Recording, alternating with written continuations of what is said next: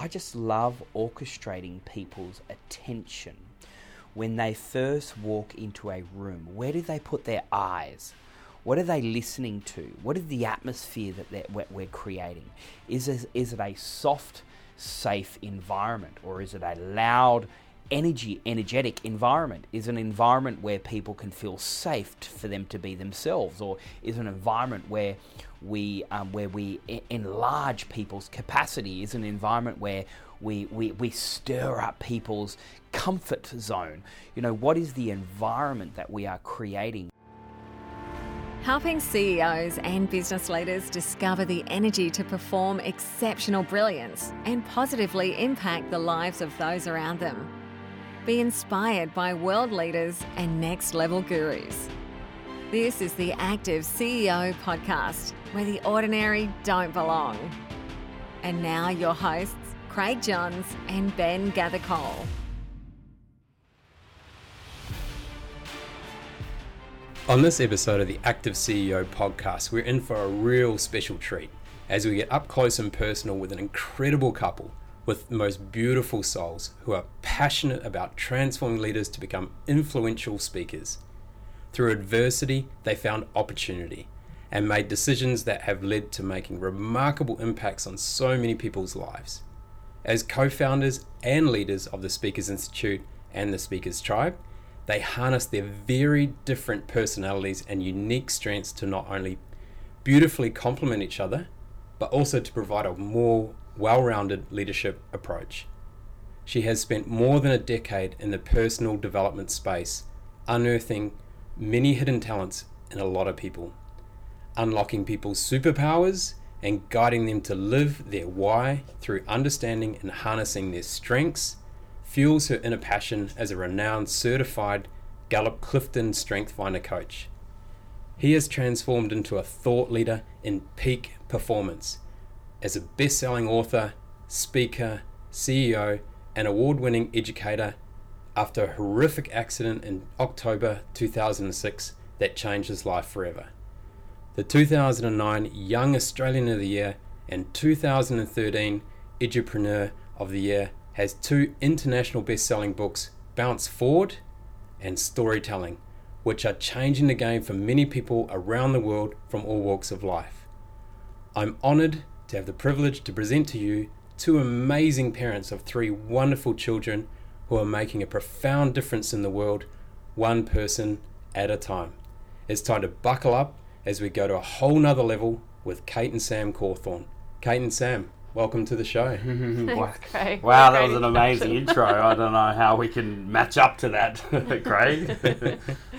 okay, let's start with you and go back in time a little bit. Mm. What inspired you as a child and what did you dream of becoming? Very good. Um, very simple question for me. I wanted to be a mum. That was it. So all through my school years and growing up, and kids are saying, "What do you want to be when you grow up?" and then through high school and picking careers and choosing subject pathways, I was just thinking, well, I just want to be a mum. I just want to have kids and um, and raise a family, and that's that's what I want to do. Beautiful. Mm. Sam, so you grew up in a family of 11 children. Mm. Yes, you heard that right. That's 11 children with a Scottish father and an Indian mother.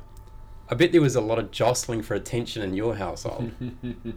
yeah, absolutely, because there were seven boys and four girls, and I'm number nine in the order. And uh, obviously, being one of the youngest, um, absolutely, if you wanted to get attention, uh, even all the way through to even if you wanted to eat, we needed to fight for that attention. We, we needed to eat fast if we wanted to be fed. And so, yeah, it was a family farm, uh, two hours out of Hobart in Tasmania, which is uh, which is where I grew up. So very humble beginnings, absolutely. Oh, wow, it's a quite uh, contrasting starts there for both of you.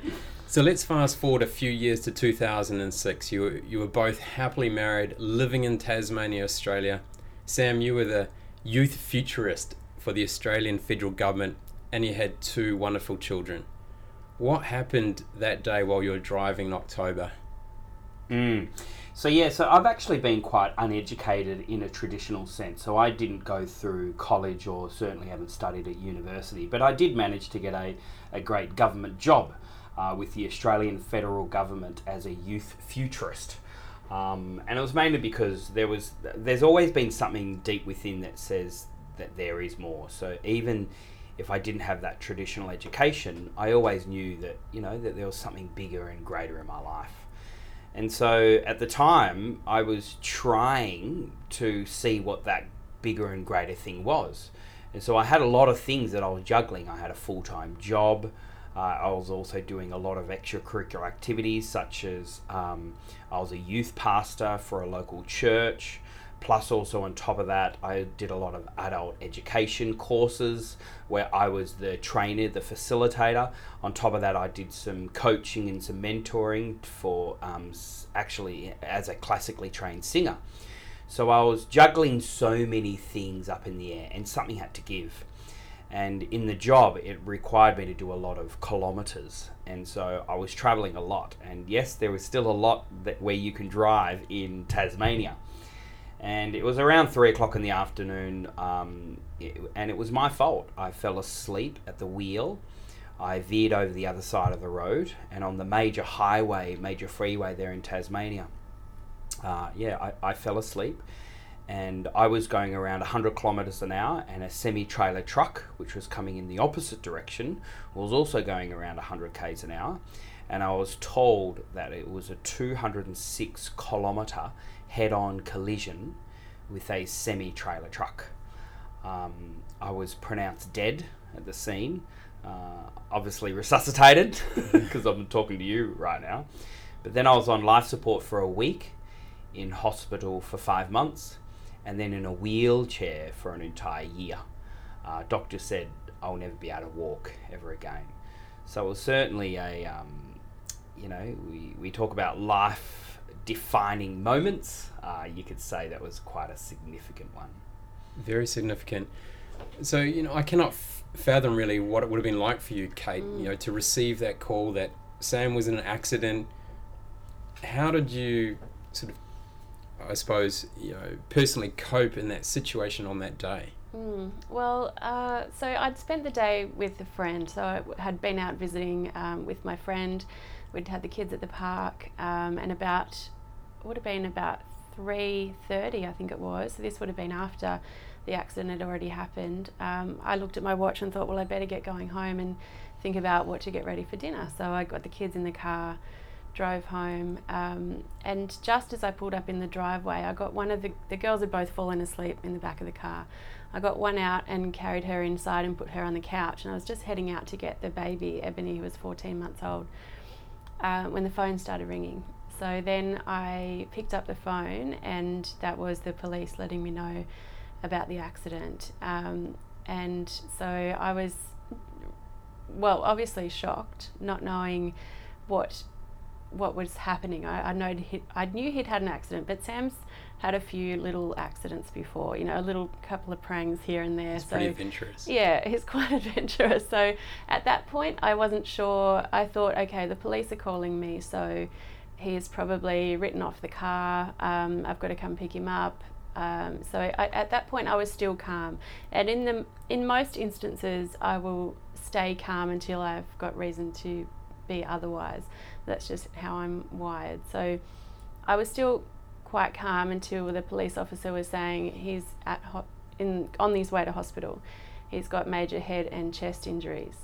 Um, and so then they were saying you need to call the hospital um, and then get yourself over there. So then I started to worry a bit more then, um, and then got off the phone, called the hospital.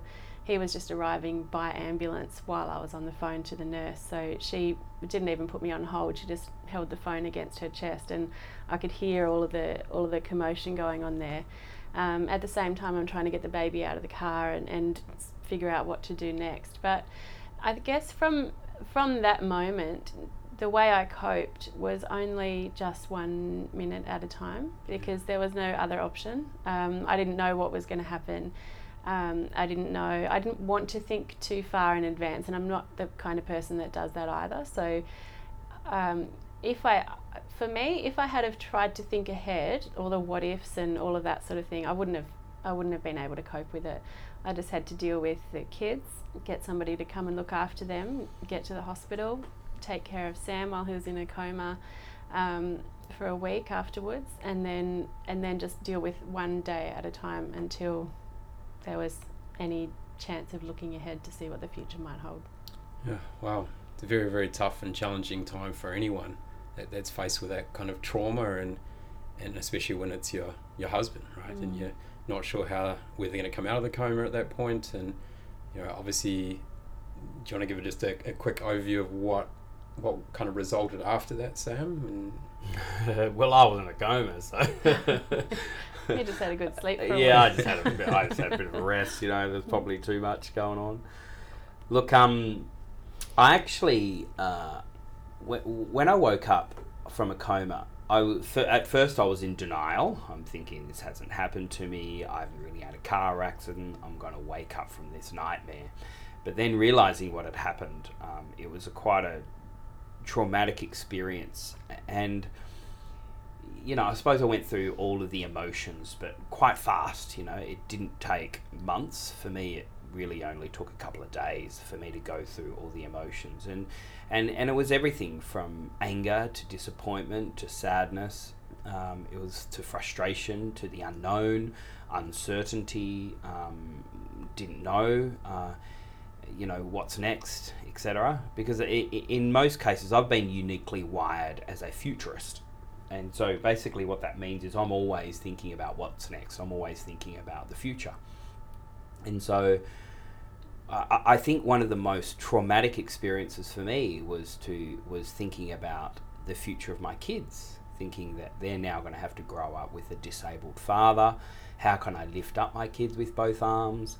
Um, yeah, so, so for me that was the that was the biggest thing that I was really thinking about at the time because um, I, I, I, knew that I could I knew that I could you know um, continue to work. I knew that I could uh, you know it was it, I suppose it was a good thing that even though the the doctors or let's say the police guy initially said that there was major head is, head injuries, there wasn't really any head injuries at all. It was more of a physical injury. So, for those people obviously that are listening, the injuries that I did sustain was a amputated right arm and that was my most dominant arm, and that's above the elbow.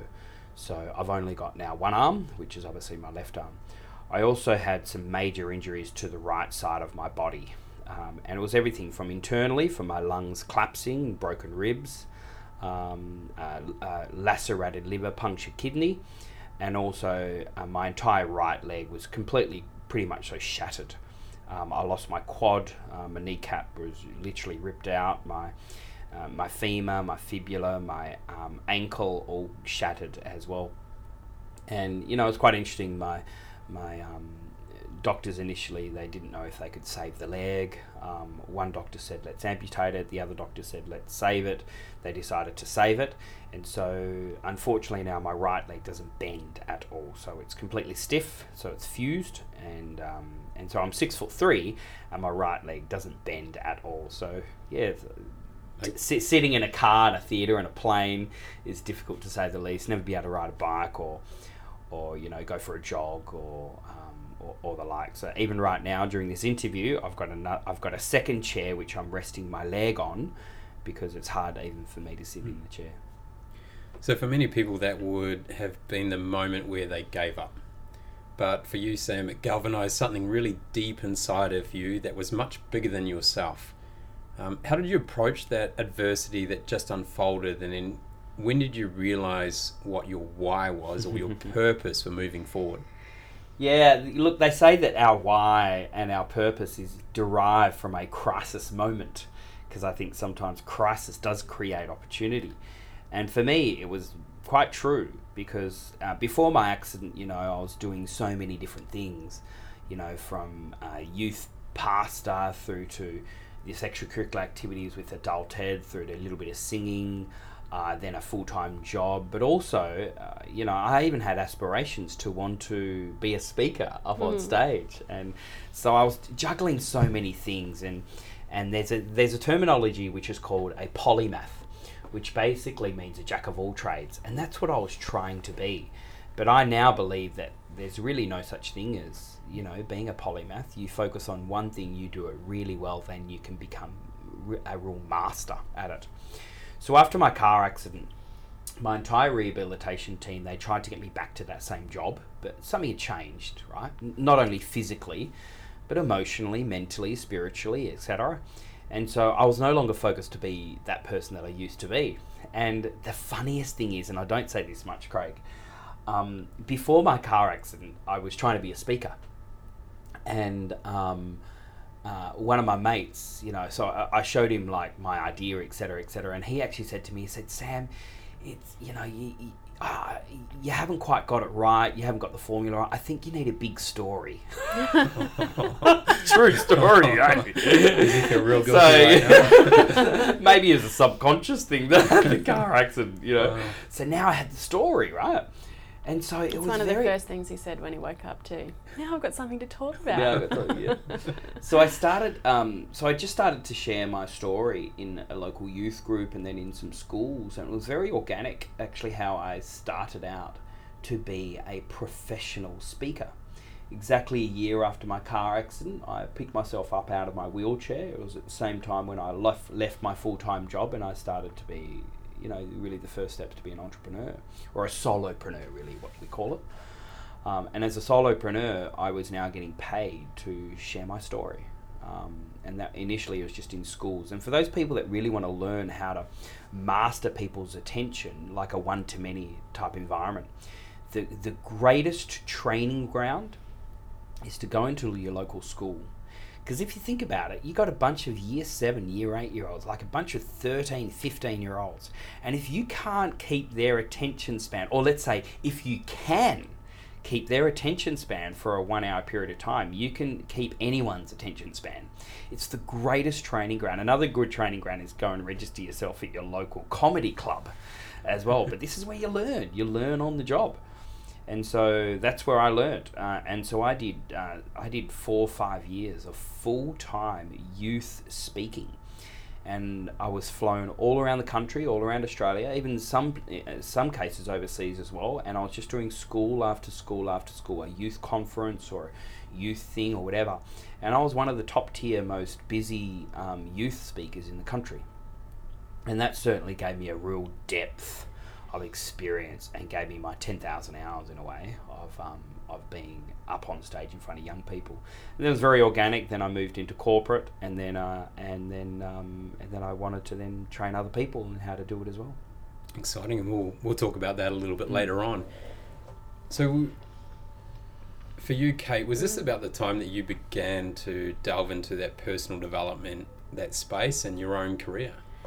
Uh, not for a little while, probably um, just after, or during the time that Sam was was starting out his speaking career in uh, speaking to the, the kids and things in high schools. I was still very much with our own children. So we'd had another child since the accident as well, the little boy Jacob, um, and he was born um, just under two years after the accident. So um, we I've spent a lot of time with the, the three kids then. So Sam's speaking career coincided with um, preschool and kindergarten and all those sorts of things happening. Um, so it was after that. So after we sort of launched into um, more of the the Sam was more in the corporate speaking space, um, and we started thinking about training people one on one within professional and personal development. That we got interested in strengths um, through a, a connection that Sam had. So it was very uh, a random way of having an introduction into strengths, um, which I'll let him talk about later. But um, th- that sort of really piqued an interest in me, um, and because also. I'd, as I said earlier, I'd always wanted to be a mum, but now I was, and I had these three little children who are now going on their own path and deciding what, what they're going to be when they grow up, and that gave me the freedom to then think, okay, what's next for me? So, so what am I going to do now? Um, and so each time I was introduced into the the strength space, um, it piqued my interest a little further. So uh, eventually, I started looking at that as a career path and, and where that would take me. Excellent. And so with that, you know, that Gallup Strength Finder, do you want to explain that to our, our listeners for those who don't know what it's about and, and why that you've really connected and bonded with that, and that's kind of you know, really a real big part of what Yeah. you do now. Yeah. So the Clifton Strengths Finder assessment is a personality profiling tool. It's very, um, very much like a lot of other personality profiling tools out there. So there's DISC, Myers Briggs, um, a very, very long list of, of different tools that you can access. Um, the reason that I'm so passionate about this one in particular is because for a lot of the other profiling tools, you'll get your results back and you'll be given, um, you know, like say for DISC, for example, I'm a high SC. I know that. Um, I don't know what that really means, but I know that there are a lot of other high SCs around the world. But know I've met a couple of them, and we're very different people. So to me, that doesn't doesn't really help me to understand myself on a much deeper level.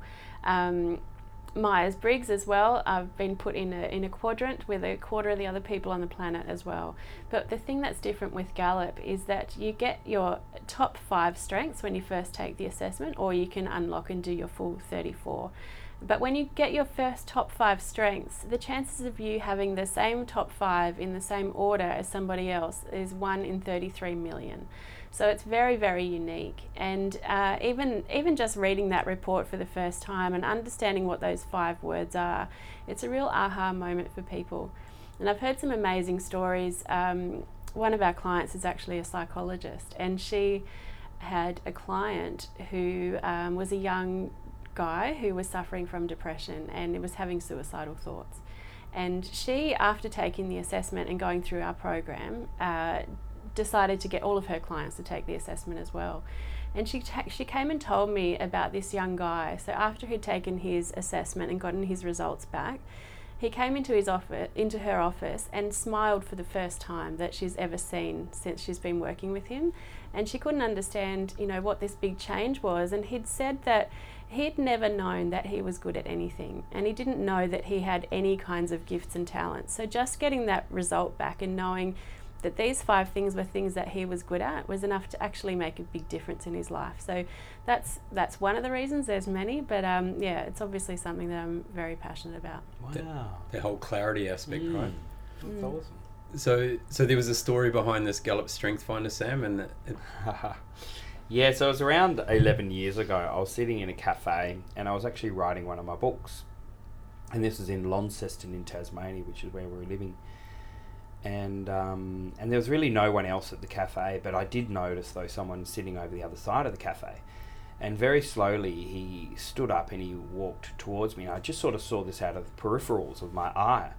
And you know, whenever someone's sort of walking over to you and you're thinking, nah, look, I don't want them to talk to me, just leave me alone. And so I'm thinking in my head, don't come over. Thinking in my head, right, don't come over. And so clearly he came over. And then he, and then I'm thinking, don't sit down. And he then obviously sat down. And so then he took my attention and he said, um, "Look, I don't. Um, you don't know who I am, but I do know who you are. Um, I just thought that you might be interested in this." And so he handed me a book, and the book was called um, Strengths 2.0, um, written by Tom Rath. And uh, and he and he told me at the back of the book there's a rip apart section. You can um, go online and you can do an assessment which to, to identify your strengths. And so he then thanked me for my time and walked off. And he just left this book with me. And I'm thinking that was so weird, right? Just a totally out of the middle of nowhere. So I took the book and, and like like all books, which uh, which a lot of people do have, they put their books on their bedside table, and they don't do anything at all about it.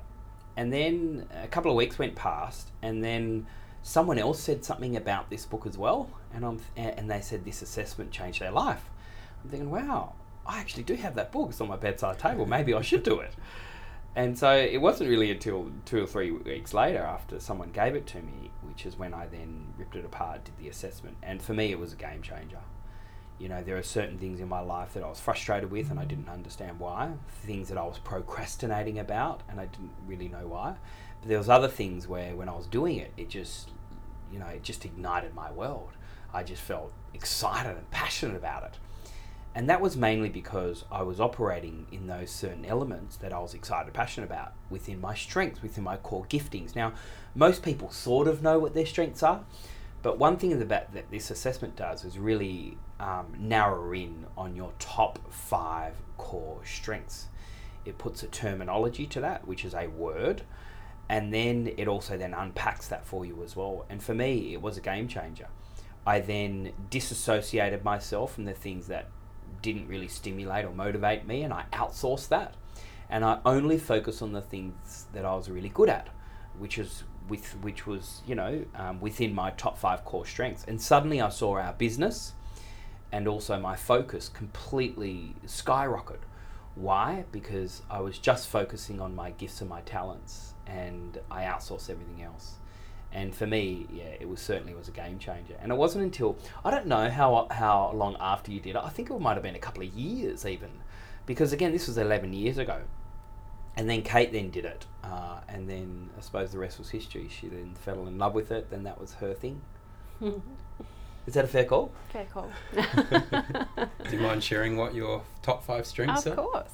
Mine are empathy, harmony, adaptability, developer, and intellection. And Sam? And mine. Oh, mate, I probably will get mine ro- in the wrong order, but my number one certainly is futuristic, so I'm a futurist at heart. Uh, I then have focus, I then have activator, I then have significance, and I also do have Command. command. so very, very different strengths there. Very opposites different. attract. and so how do they complement each other? Ah. yeah, how do they complement each other? well, um, we are very different, but we I need things that he has, and vice versa. So, um, you know, if we go Do back, you really? yeah, sometimes, sometimes. Um, Husband and wife business business owners, guys, trust me, I probably wouldn't recommend it. in all in all seriousness, it's great. Um, so if we go back to the story of Sam's accident and the different ways in that we looked at it. So for me, um, as I said, getting through that, I had to look at one moment at a time. So that's my adaptability strength. So just taking each day as it comes and each crisis that was presented to me, I would deal with that and not looking forward to what might be coming next because that would have derailed me. So that was adaptability helping me to work within the moment and go with the flow of what's happening. Um, and as Sam was saying, he was constantly looking forward. He's a futurist. That's what he did before the accident, and he was co- he constantly, and even through his recovery as well, is looking forward to um, being able to walk again, being able to stand up, not listening to what the doctors were saying, all those sorts of things. So our strength, just those two, really helped us through that that situation, and they've helped us through so many other situations since. Um, but we do rely on each other a lot for the leaning on for the strengths that we we lack. So, for example, um, sometimes I do need to look ahead, and I will need Sam's help with that. Because futuristic for me is somewhere really, really far down on my list of strengths. Um, Is it? Do you know what number it is? no, it doesn't matter because it's too far down. um, activator, activator as well. Sometimes I need help getting things started because intellection is my number five strength, which means I spend a lot of time thinking very deeply about things, and I'll think about the way things work and how we can improve and all those sorts of things. But sometimes I just need to actually do something. So, activator helps um, with that as well. And I'm sure that there are times that my strengths might support Sam also. yeah, so just to give give give listeners some context, there are 34 themes all up, and so these are 34 words, and each person has five, uh, and these are your five dominant uh, strengths, and so there's 34 of them all together, and then.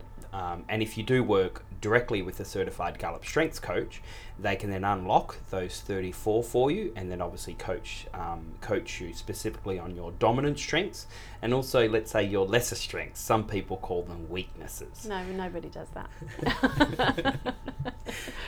So knowing Sam is a very determined, passionate, and very focused individual, are there times where you, Kate, have to pull the handbrake on? Um, yes, there have been times. Every day. um, yeah, I'm constantly pulling on the handbrake. Whether or not the handbrake engages is another story. um, I think I, I would like to see myself as very grounded, um, and with that that thinking strength of mine at number five as well, I will um, look at the pros and cons of things. Whereas I think Sam is very much just so so positive about everything and looking forward to um, this new opportunity or this new venture that we can start. And, and I think, yeah, great, not yet.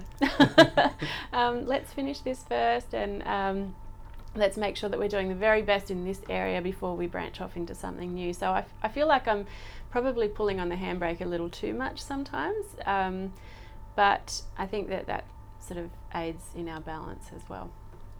So in 2010, you, you moved to Sydney, and a few years later, in 2013, you both co-founded Speakers Institute, and, and obviously around that time is probably the first time you really came together and, and were working, I suppose, full time with each other. So, what was the catalyst to starting the Speakers Institute?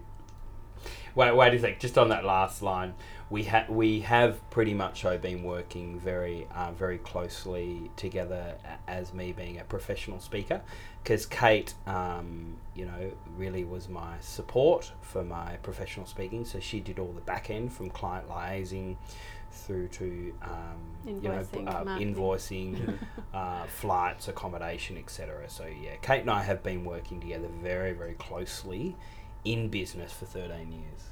So probably in the same office because you would have been flying around the world while she was sitting here working busy. Yeah. Yeah, so so the so the reason why we started Speakers Institute, it was on the back of one of our busiest ever months, which was fifty six flights in one month. It was just insane, and um, and Kate said, "Look, enough is enough. We've got three kids, and we can't continue to do this." And around the same time, I was teaching other people how to do it, just a couple of other people, and these people then were going on to becoming, you know, top tier speakers.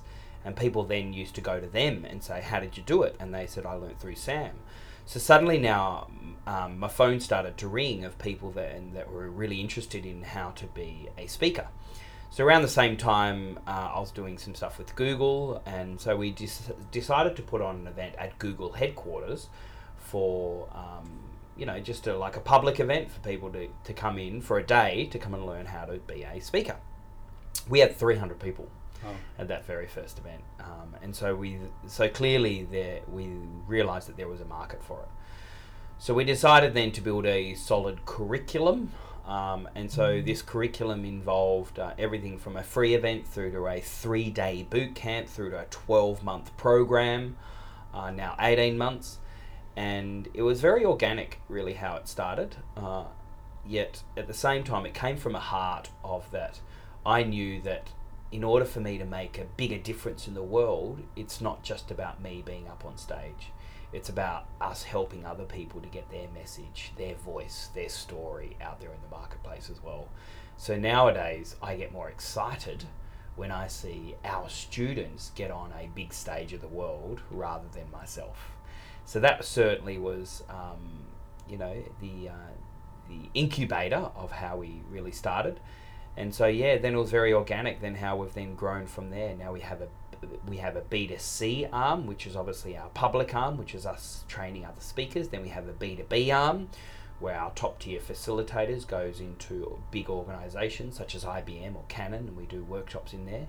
Plus, also we have an NFP arm, non for profit arm, which is our speakers tribe, which is basically um, a, a, a tribe of um, influencers that come together every month in various cities all throughout the world. You know, we've now got speakers, we've now got close to 20 different speakers' tribes happening every single month, where we've got 20 to 50 people every month all gathering all together in ver- various cities.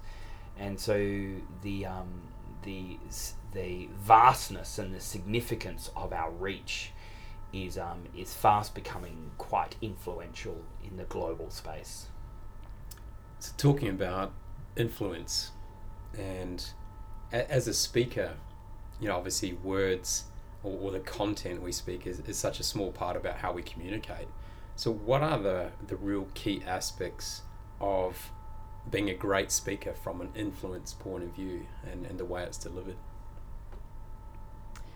Um, I think one of the most important things before you even figure out what the words are that you're going to say is, again, from a strengths perspective, to knowing who you are as an individual and what really matters the most to you. Because if you just if you want to be a speaker and you go and look at all of the topics that people are speaking about or what are the needs in the marketplace and you just pick one and start speaking on it it's not going to land for people as well as it would if it's something that really comes from your heart and the only way to figure that out is to find out what drives you what are you passionate about first of all uh, and then work from that space so um, there are a lot of people out there that have um, you know chosen to talk about things that are you know hot topics at the moment or, or, things that are whatever trending on twitter. You know let's just choose one of those and, and go for it. But um, people can really see through that. If it's not something that you're genuinely passionate about then you don't come across as genuine at all and people will quickly switch off so i think the most important thing to start with is to understand who you are as an individual and what really drives you and then think about what message could you bring to the world through your own personal experience and with your own insight that can really make an impact and make a difference for others. Mm-hmm. Okay, so let's uh, deconstruct this. Deconstruct your speaking, Sam. So you had an international bestseller with Bounce Forward, and that became your keynote speaker around that time. How did you pull that together? Where did the idea come from, and then how did you construct that speech. Yeah. So I'll give all listeners out there an actual formula, and it's in my latest book, which is called Story Showing, and it's called Toggle. And basically, what Toggle is, and for those people listening, write this down if you can. Toggle works on a three part formula. So the first part is share your story, the second part is tell your content, and the third part is show the WIFM. What's WIFM? what's in it for me? And so this three part formula was pretty much so where um, I first started. So, share my story. My story was my car accident. Tell my content. The content that I developed, which was called Bounce Forward, so I could then teach other people that through their tough times, through their crisis, it's not about bouncing back from that, it's more about bouncing forward. So I develop, developed some content all around bouncing forward. And then the third part is share the with WIFM. So I then made Bounce Forward relevant to the listeners, whether the listener was Commonwealth Bank, whether the listener was BMW, whether the listener was an individual, um, you know, um, parents or, or, or teachers or nurses or doctors. I, I made the content relevant to the listener. And so, in most cases, that was the birthing place of how I started my international speaking business from sharing a story, telling the listener what I learnt in that experience, and then showing the listener why that's relevant to them. I've made it sound really easy, haven't I? It's very simple, very powerful. mm. It's great. So, from that, looking at you know your Speakers Institute, how does the leadership work? How do you coexist in leadership roles? come on, come on. Look, we, we, we now have a we now have a team of close to seventy people in five countries, and so clearly we're doing something right. Uh, basically, we have a we have an advisory board, and so my advisors, uh, some of them are ex students, but these advisors are like a top tier business people or top tier, um, you know, experts in their field, you know, such as the co the the post CEO of Gloria Jean's, you know, had over 40,000 staff. So he's actually on my advisory board. CEO of Alzheimer's Australia, she's on my, and these are both ex students of ours. And so we have advisors, which um, I connect with regularly. And then we have a leadership team, which consists of myself, um, Kate, uh, our general manager, who's Josh Hallam, and also our um, global programs director at the moment, um, who is Jody Spiteri James. So that's our leadership team, and our leaders obviously oversee then our managers. And so then we have a number of managers in various locations. So the main locations that we do work with is here in Australia, India, and Singapore. However, we do have um, we do have uh, students really all around the world through our online programs and so yeah, I suppose like any like anything at all, um, everything rises and falls on leadership. What I found, and so the health of myself will then determine the health of the leadership team, the management team, uh, our staff, the culture, all the way through to the client as well. So I got to constantly, you know, check in with myself because everything rises and falls on leadership. And so if everything, if anything goes wrong, it is 100% my fault. If things go right, then it's also my fault as well. However, th- one of the greatest leadership lessons I've learned in the last year is that every if everything goes wrong, I take full responsibility. If anything goes wrong, I will take on that full responsibility.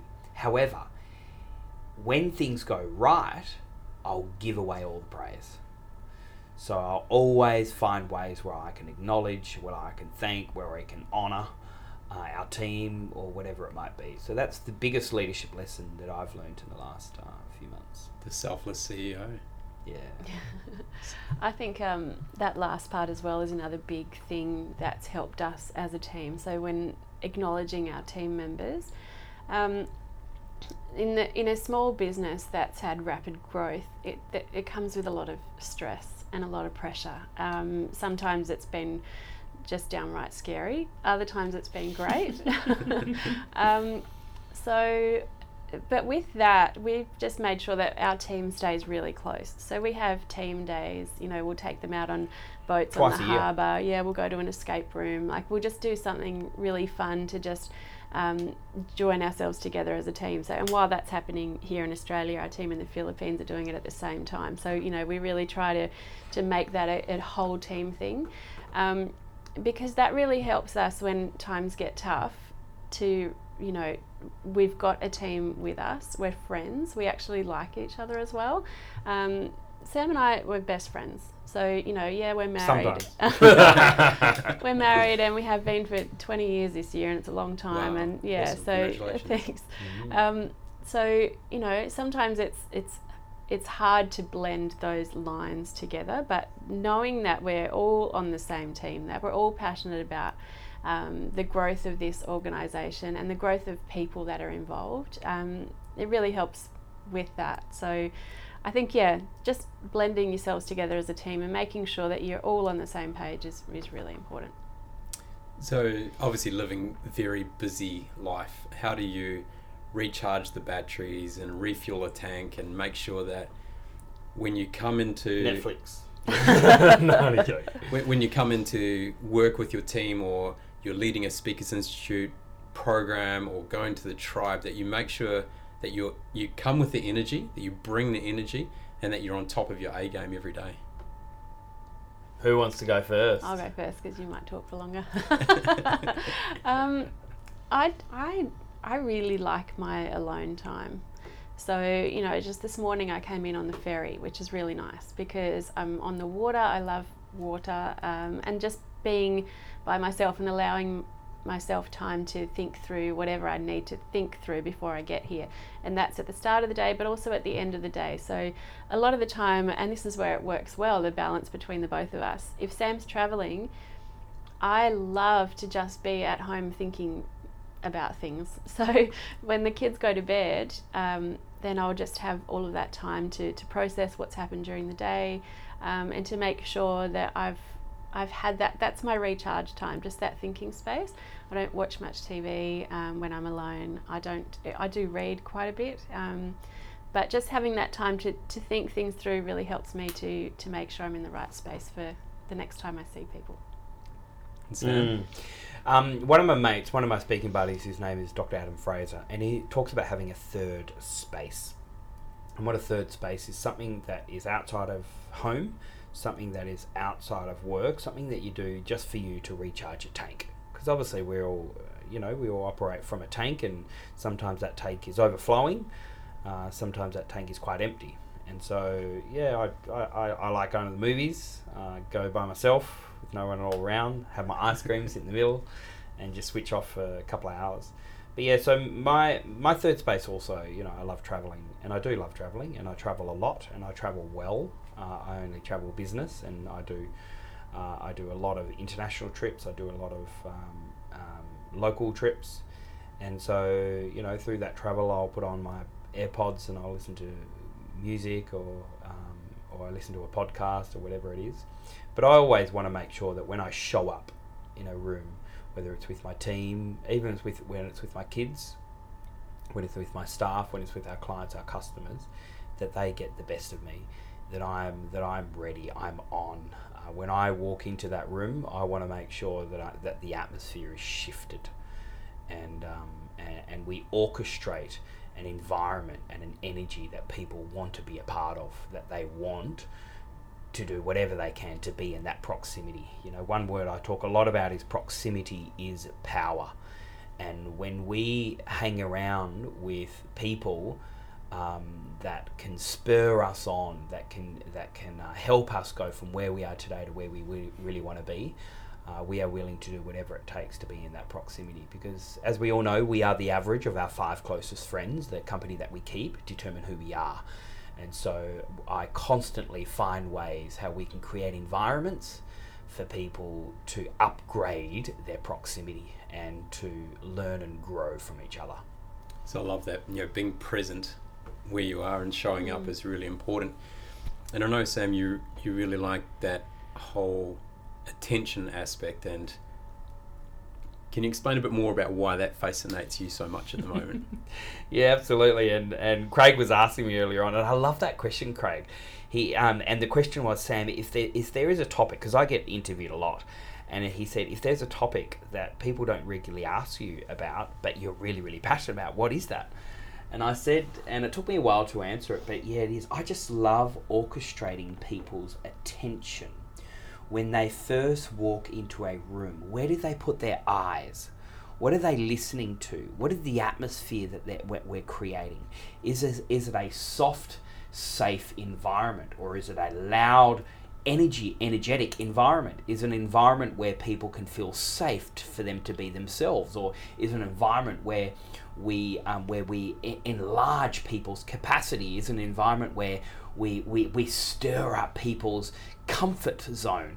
You know, what is the environment that we are creating whenever pe- whenever anyone walks into one of our experiences? Because we run events, like we we do up to fifty events every month, um, and some of these events, you know, you might see a couple of hundred people there. And so we're constantly creating these amazing experiences for people when they first walk in, you know.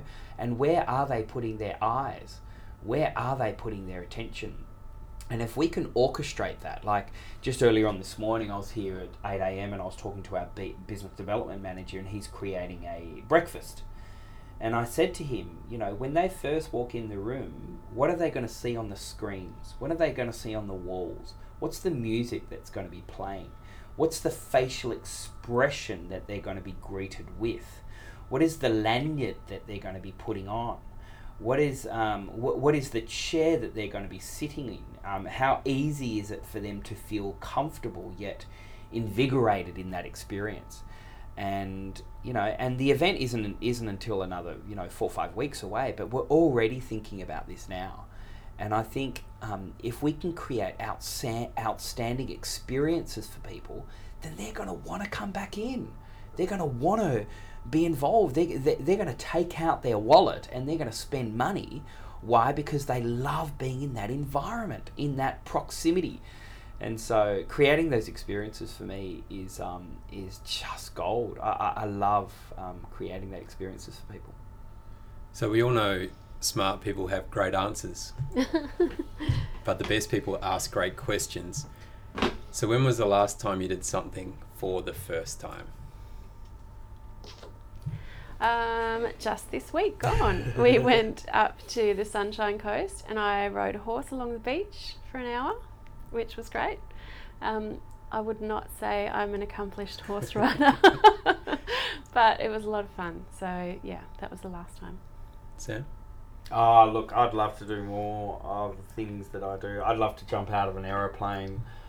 Um, you know, uh, and also I want to I want to create like a bucket list for all of my kids as well, so we can all do their uh, bucket list. But yeah, look, at the moment I'm getting right into full driving, and so um, the last couple of months I've been bogged twice, and um, mate, that's an experience. It's so much fun. Like the last time, get this ready. The last time we, sorry, not the last time, but the time before, the first time we got bogged, we were two hours away from any town It was five. It was around five thirty p.m. in the afternoon, so it was just starting to get dark. The rain started coming down, and um, and so we were just going to get bogged more. And I also had my entire family in the car Beautiful. and we're two hours away from two hours drive away from any town or anything at all like that. And then on top of that, we're off road, which then meant Way off way road. off road, which then meant that there's no NRMA, there's no rides, roadside assistance or anything at all like that. And mate, that's an experience that my kids will never ever forget. And you know, looking back at that, I'm just thinking the adrenaline, yet the excitement. And I- I've, already, I've I even got a photo here of me and my son. You know, we've got these massive big smiles on our faces, and Where were the girls? rain's coming down, and uh, we sent we sent Kate and the two other girls off to a camping site, which is about four kilometres down the road. It was a two-hour trek because of how in the bush we were.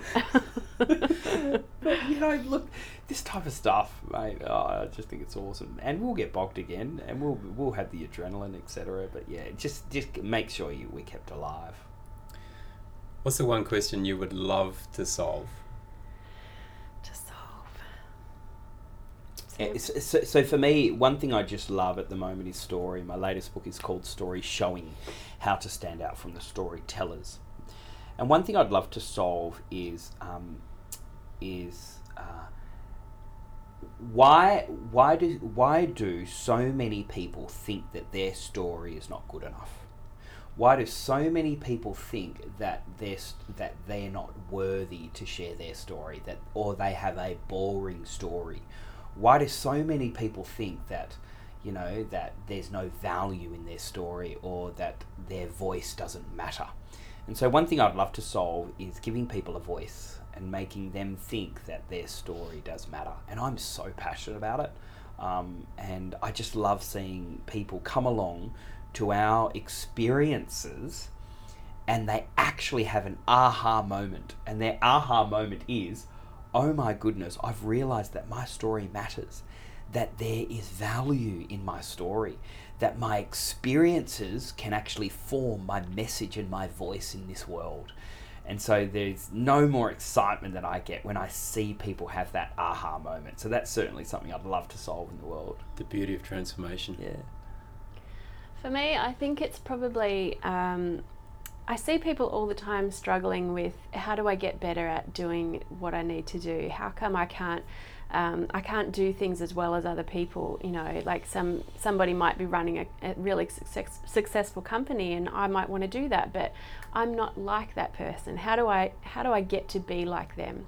So for me, what I'd like to solve for people is to help them understand they don't need to be like somebody else. They just need to be more of themselves. And so helping them to understand what their their superpowers are through their strengths and helping to unlock that and understand that they've got everything that they need to be whatever they need to be. They just need to learn to harness that and to develop that to a point where they really, really are superpowers and they can achieve anything that they want. They just do it a different way than some than somebody else. You know, like Richard Branson, um, he he outsources everything that he doesn't do well to the people that do. And the things that he does do well, he does excellently. So that's why he's seen the success that he has. And we can all do the same thing in whatever area of life that we choose. It's just helping us to understand that we do it differently to everybody else because we are all unique. And so that's what I'd love to help solve. We're both in the transformational personal development industry. It's very obvious. Kate and Sam, it's been an absolute pleasure speaking with you today and, and getting getting an insight into your life and how it's evolved over time and from adversity became opportunity, from understanding the importance of influence and, and people needing to be able to use their voice to tell their story and be comfortable in their story. I love the way that you connect with each other on very different strengths and how you utilize that to help galvanize people and, and bring them alive, I suppose. And you know, obviously, you had a great example about the person there that had depression, being able to see how they evolved when they finally had clarity on what their purpose was or what they were really good at. Um, so I, th- I really thank you for the time, and I know the best is yet to come. Hey, hey. So thank you very much. stuff. Thanks for having us. Thank you. Today's Active CEO Wellness tip is fear less. 80% of what we worry about never comes true. The negative stories and ideas that ruminate in our heads are usually not based on fact, but fiction. If you have a concern, front up and ask a question to the person or people involved, or do your research to find evidence which proves if it is either right or wrong or both. You have a choice to focus on what you will become true, not what negatives could become true. Fear less. There was a highly energizing interview with Kate and Sam Cawthorn from the Speakers Institute. What phenomenal, phenomenal couple both Kate and Sam are. They have been from an amazing life through adversity to building incredible opportunities for people to shape their lives and their careers and their story through the power of influence. I really was fascinating about kind of the yin and yang aspect of it, where their strengths were both very, very different but complemented each other in such a beautiful manner. They had the ability to support each other within their strengths and outside their strengths to ensure that each of them can really thrive in the environment. Having going through that really, really tough adverse environment of having a car crash where you are pronounced dead and then obviously go through a very traumatic period for both Sam and especially the family on that road to recovery. It didn't let his energy and his passion die. He brought out the music within him and ensured that he understood his why and his passion. And that speaking career was trying to get underway before the adversity hit. He really harnessed that and he actually had a story to tell where he could really drive that inner inner self of him and that passion that belief that story that humility that real connection to what he was trying to transform the world with as part of his story moving forward. They talk about how their organization works, both from a Speakers Institute point of view and the not for profit um, Speakers Tribe. I love the way that they connect their whole team and empower them and ensure that everyone feels great, uh, feels part of that greater purpose of the organization. They're there to find the people's voice and ensure that they understand they have a story that's worth sharing. Very, very powerful. What a wonderful gift that both Kate and Sam Cawthorn are providing to the people around the world. If you really enjoyed this story, then please feel free to share it out on your social media platforms and write a review on iTunes. This is the Active CEO podcast where the ordinary don't belong. Join the Active CEO movement by visiting www.nrg2perform.com. That's NRG number two perform.com. Share this podcast on LinkedIn and be sure to tag in NRG to perform. Leave a review on iTunes. Drop us a line with your feedback and questions and connect with us on the NRG to Perform Facebook and Instagram pages. Be sure to check out the next Active CEO podcast, where the ordinary don't belong.